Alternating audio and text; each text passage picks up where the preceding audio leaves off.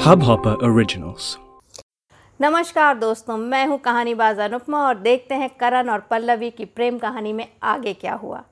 पिछले एपिसोड में मैंने बताया था कि करण जंग से वापस आ गया है, लेकिन पल्लवी से उसकी कुछ खास बात नहीं हुई है और पल्लवी के बाबूजी ने कहा है कि कोई जंग से जब लौटता है, उसे थोड़ा समय देना चाहिए। तो अब देखते हैं आगे क्या हुआ। बाबूजी के कहे अनुसार पल्लवी ने दो तीन दिन तक करण को फ़ोन नहीं किया, ना ही मिलने की कोशिश की। पर अंदर ही अंदर उसे एक उम्मीद थी कि करण का फ़ोन ज़रूर आएगा, लेकिन ऐसा नहीं हुआ। तीसरे दिन तो पल्लवी को चिंता होने लगी कि ऐसा क्या हो गया?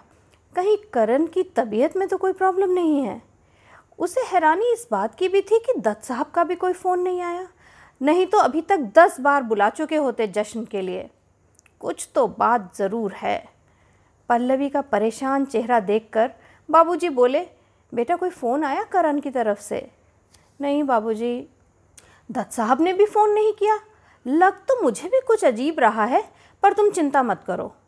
मैं ही फ़ोन करके हालचाल ले लूँगा। ठीक है बाबूजी, बस सब ठीक हो। हाँ बेटा, सब ठीक ही होगा। करण पर मुझे पूरा यकीन है। अगले दिन पल्लवी के बाबूजी ने करण के यहाँ फ़ोन लगाया। दत्त साहब ने फ़ोन उठाया। अरे, आप कैसे हैं भाई? हम लोग तो ठीक हैं, ब्रिगेडियर साहब। करण और आप लोग कैसे हैं? बिल्कुल ठीक हैं जी, बस करण बहुत थक गया है, इसलिए सिर्फ़ सो रहा है रात दिन। मैं समझ सकता हूँ, जंग से उबरने में टाइम लग जाता है। हाँ पंत साहब, फिर करण के लिए तो ये पहली जंग थी तो वो दिमागी रूप से भी थक गया है। पर शेर का बच्चा है, जल्दी उठ खड़ा होगा? हाँ बिल्कुल बिल्कुल, क्यों नहीं? और पल्लवी बिटिया कैसी है? वो बिल्कुल ठीक है। वो ज़रूर सोच रही होगी कि करण ने बात भी नहीं की, पर थोड़े दिन की तो बात है। करण की थकान उतर जाएगी, फिर सब पहले जैसा हो जाएगा। हाँ दत्त साहब, आप करण को अपना समय लेने दीजिए, कोई जल्दी नहीं है। शुक्रिया पंत साहब। अच्छा नमस्ते नमस्ते। कहकर पल्लवी के बाबूजी ने फ़ोन रख दिया। चलो कोई ख़ास बात नहीं है। ये जानकर उन्हें राहत मिली। पर आज दत्त साहब की आवाज़ में वो ज़िंदा दिली नहीं थी, जो हमेशा होती है। हो सकता है सभी थके हुए हों। सुन पल्लवी, बात हो गई दत्त साहब से। अच्छा बाबूजी, क्या कहा उन्होंने? उन्होंने कहा, चिंता की कोई बात नहीं है। करण बेहद थक गया है तो उसका ज़्यादातर समय सोने में जाता है, और उसे थोड़ा समय चाहिए नॉर्मल होने में। तुम ज़्यादा मत सोचो। अब नहीं सोचूँगी बाबूजी। अगर करण ठीक है तो फिर मुझे कोई चिंता नहीं। पल्लवी तैयार होकर कॉलेज चली गई, पर रह रह के करण का ख्याल आता रहा। कॉलेज में शिवी ने देखा कि पल्लवी तो अपने ही ख्यालों में डूबी हुई है। तो उसने पूछा, क्या पल्लवी, ध्यान कहाँ है तेरा? रात भर करण से फ़ोन पर बात कर रही थी क्या, जो दिन में तोते उड़े हुए हैं तेरे? अरे नहीं शिवी, मेरी और करण की तो एक बार भी बात नहीं हुई है, जब से वो आया है। सच? ऐसा क्यों? बस करण के बाबूजी कह रहे थे कि वो बेहद थक गया है, शरीर और मन दोनों से तो उसे कुछ वक्त चाहिए। ओ, चल कोई बात नहीं, लेने दे उसे वक्त। हाँ शिवी, मैंने भी यही सोचा है। पूरा हफ़्ता निकल गया, फिर भी कोई कांटेक्ट नहीं।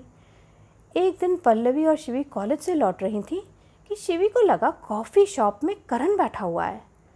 अरे पल्लवी, देख वो करण है क्या? पल्लवी ने देखा, सचमुच करण ही तो था।